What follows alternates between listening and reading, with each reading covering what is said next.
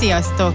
Ez itt a Life in Tech, az EPAM podcast csatornája. Kárpáti Judit vagyok.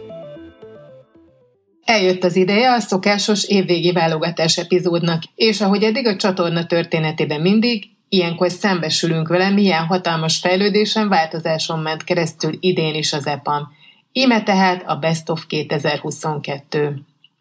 Két részes minisorozatban igyekezett bemutatni a cloud sajátosságait Kis Rihárd és Körtvélyesi Péter. A cloud nagyon gyorsan fejlődik, további növekedési trend is a következő tíz évben szinte biztos, hogy, hogy csak növekedni fog, specializálódunk. Most már nem, hogy csak cloud engineer DevOps-ról beszélünk, hanem majd AWS DevOps-ról beszélünk, majd utána azon belül beszélünk data szakértők, security szakértőkről, machine learning szakértőkről. Másik trend az az, hogy a vendor lockint elkerüljük. A konténerizáció lehetőséget biztosít arra, hogy mindig kijelöljük a legolcsóbb adott problémára legjobban teljesítő cloud környezetet, és cloudtól függetlenül a három, vagy akár négy-öt nagyobb cloud szolgáltató megoldásaira építsük egyszerre egy új abstrakciós szint megjelenésével a, a, a multi-cloud megoldásunkkal az adott szoftver.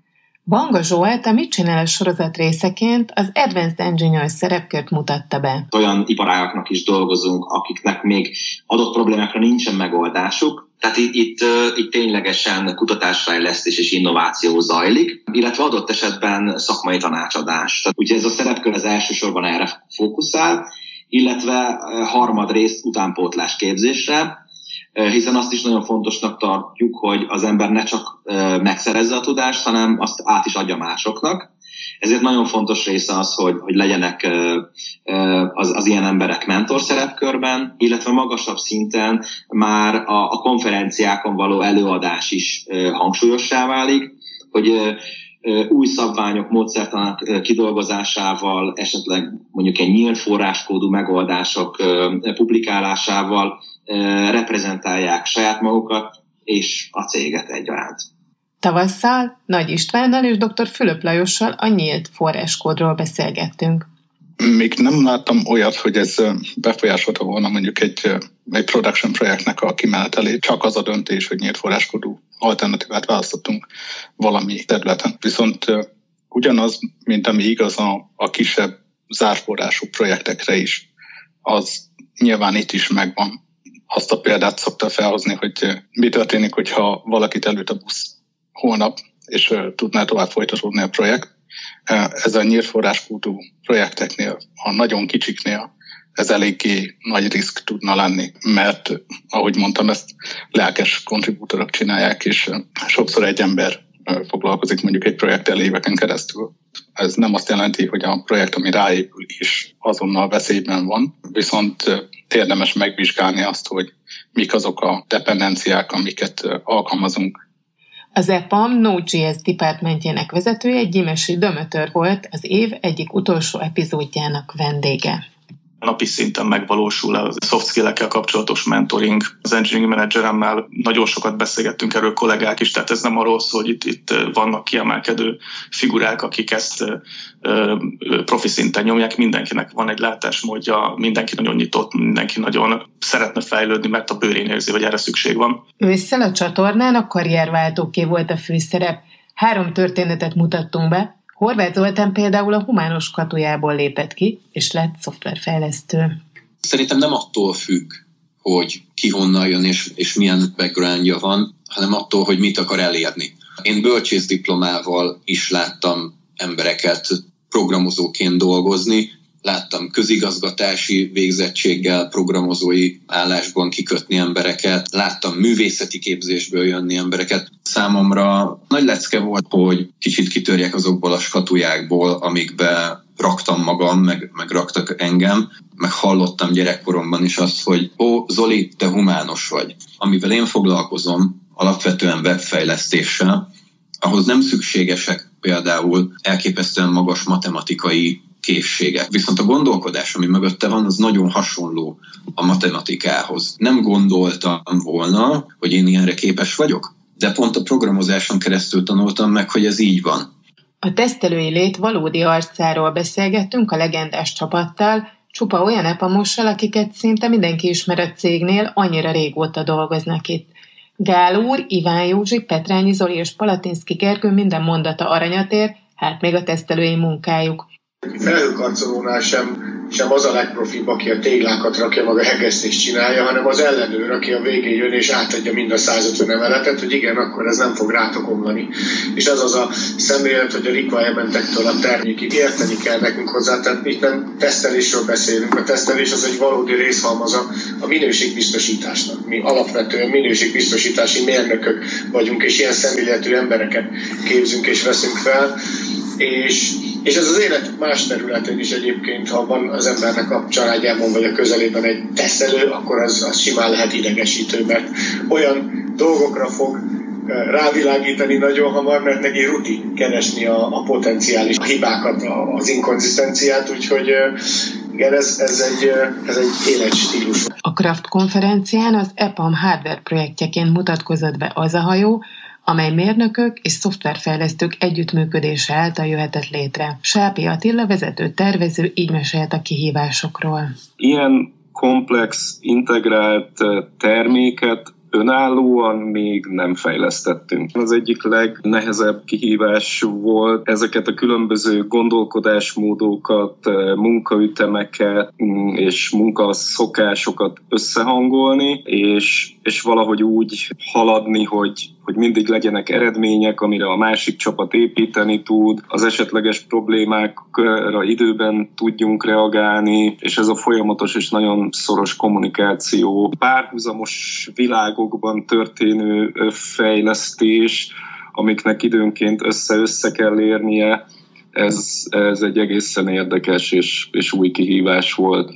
Varga Csaba szeretett volna olyan közegben munkahelyre kerülni, ahol új kihívások várják, ezért az EPAM Java Tréning programja segítségével átképezte magát szakmán belül. Kihívásra volt szükségem, megragadtam egy szinten, még a régi munkahelyemen megörököltem egy modult, és elakadtam benne. Nem tudtam, hogy hogyan haladjak tovább. Szakmai segítség lett volna kérdésem olyan embertől, aki ismerte ezt a modult régebben. Elkezdtem a levelezést, eljutott az már Németországba is, kollégákhoz, és aztán végül megkaptam a választ, méghozzá egy kontakt személynek a megadásában. Nézem is a levelet, hogy na, végre kihez tudok fordulni, és látom, hogy a saját nevem szerepel ott. Ő az expert, forduljak hozzá. Török Gábor azok közé, az epamosok közé tartozik, akik elhagyták, majd újra megtalálták a céget. Volt egy szakmai kitérőm, ahol volt szerencsém is megismerni egy új csapatot. Engineering manager voltam, delivery manager voltam, site management funkciókat töltöttem be, de néhány év elteltével úgy éreztem, hogy hiányzik valami. Akkor kezdtem így rádöbbenni, akkor kezdett itt tudatosulni bennem, hogy az a szakmai munka, meg nem csak szakmai munka, hanem, hanem az a az az alázatos hozzáállás és az örökké tanulni vágyás, amit az EPAM előtte belém plántált, nem is gondoltam volna, hogy mennyire vissza fog csatolni később, és úgy éreztem, hogy egyre nagyobb űr keletkezik bennem, szeretnék tanulni, tanulni, tanulni, hozzájárulni más fejlődéséhez, fejlesztéséhez, és az a kulturális közeg, amit az ETAM adott nekem, az hiányzott. Leginkább azért jöttem vissza. A Nincs rosszul sikerült interjú című epizódunkban Fazekas Péterrel és Takács Barnabással beszélgettünk, többek között a szenyor jelöltek interjúztatásának sajátosságairól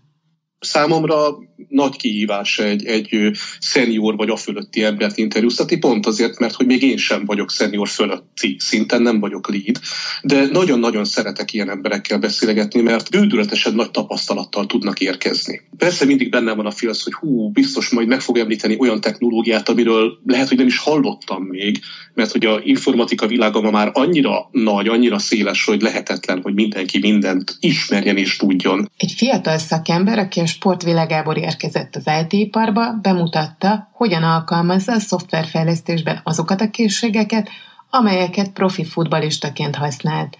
Lovász Kristóf, az EPAM egykori mentorprogramosa így beszélt erről ugye a teljesítményt azt nagyon nézték, és ott mindig kielemeztek minket, és tudtuk, hogy mi volt a probléma. Mindig azon voltunk, hogy ezeket kiavítsuk. Ez jól jött itt is a mentor programban a sport az úgy adott egy keretet a mindennapjaimnak. Ugye sokan úgy látják ezt a focit, hogy kergetik az emberek a labdát, azért ennyire nem egyszerű. Tehát ott komoly taktikák mennek a háttérbe, meg kell ismerni a csapattársakat, tudni kell, hogy ő mire gondol, és mindenkinek jól kell tudnia helyezkedni. Figyelni kell arra, hogy ki hol áll a jelenlegi helyzetben, és ezt ugyanúgy le tudnám vetíteni a programozásra, és ugye itt mi is csapatban dolgozunk, kell figyelni, hogy mit csinálunk, a fókusz az ott kell, hogy legyen, és ugye minél jobban megismerjük a, hát úgymond a csapattársainkat, annál hatékonyabban tudunk dolgozni. Német Nóra neurobiológus és szoftverfejlesztő. Hogy miként jutott el egyik karrierjéből a másikba, megosztotta a csatorna hallgatóival, Íme most egy rövid részlet az útról, amit bejár. Körülbelül ilyen 16 éves koromban döntöttem el, hogy én nagy kutató szeretnék lenni, és onnantól kezdve elég fókuszáltan erre a pályára készültem. Így kerültem le Szegedre ezt a szakmát tanulni. Ahogyan tudtam az életem mellett dolgozni a szakmában, rájöttem, hogy hiába érdekel a téma, mégis a személyiségem lehet, hogy nem egyezik azzal a személyiséggel, amit az a szakma megkövetelne. Mivel nagyon sok ismerősöm, főleg Szegeden, de is programoztak, programoznak mai napig, többek között amúgy a párom is, így közvetlenül beláthattam abba, hogy mit csinál munkája közben minden egyes nap egy programozó, és hogyan telnek a hétköznapjai a munkaideje, és hogy a sztereotípiákkal ellentétben nem egy introvertált személyiség szükséges szerintem a programozáshoz, hiszen rengeteg sok meeting és csapatmunka van benne. Így döntöttem amellett, hogy, hogy mindenképpen szeretnék váltani, valamint hogy az sem elhanyagolt, hogy nagyon érdekelt maga a frontend fejlesztés fejlesztés is, mert egy nagyon-nagyon kreatív és színes szakmának gondolom. Hang Barnabás Pécsett él, és a Szegedi Epamiroda kötelékében dolgozik.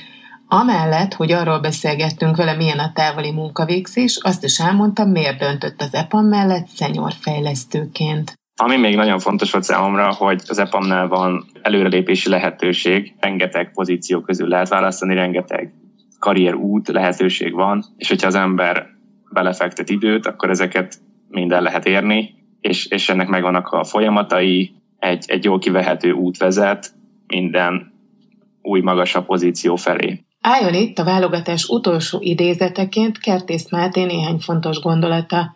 A zen buddhizmus tanait követő epamos csütörtöki meditációs foglalkozásai egyre több kollégát vonzanak, és ha csak e néhány mondatot idézzük, akkor is könnyű megérteni, miért. A lényeg az az, hogy én türelmetlen vagyok, nekem ez biztos nem fog menni, ezért is kezdek. Emögött az van, hogy már eleve elítélem magam, vagy megítélem magam, és ezzel el is veszek magamtól nagyon sok lehetőséget, ugye? mert azt gondolom, azt állítom magamról, hogy ilyen is olyan vagyok, de valóságban igazából olyan vagyok, amilyen is úgy vagyok jó, ahogy a húrt is, hogyha túlhúzom, ugye akkor elpattan. Hogyha túl laza, akkor pedig nem szól jól. Tehát, hogy mindenkinek meg kell találni magában ezt a fajta pontot, ahol, ahol jól szól. Nem kell neked leülni egy napra meditálni ahhoz, hogy te bármiféle eredményt el, el, elérje. Először is nem kell elérni semmiféle eredményt. Csak annyit kell csinálni, amennyit tudok. Csak annyit. És ezt megteszed, minden meg fog változni, meglátod. Köszönjük, hogy ismét velünk tartottatok. A következő adásig pedig olvassátok interjúinkat, cikkeinket a Life Intech blogon, és hallgassátok a korábbi beszélgetéseket itt a csatornán.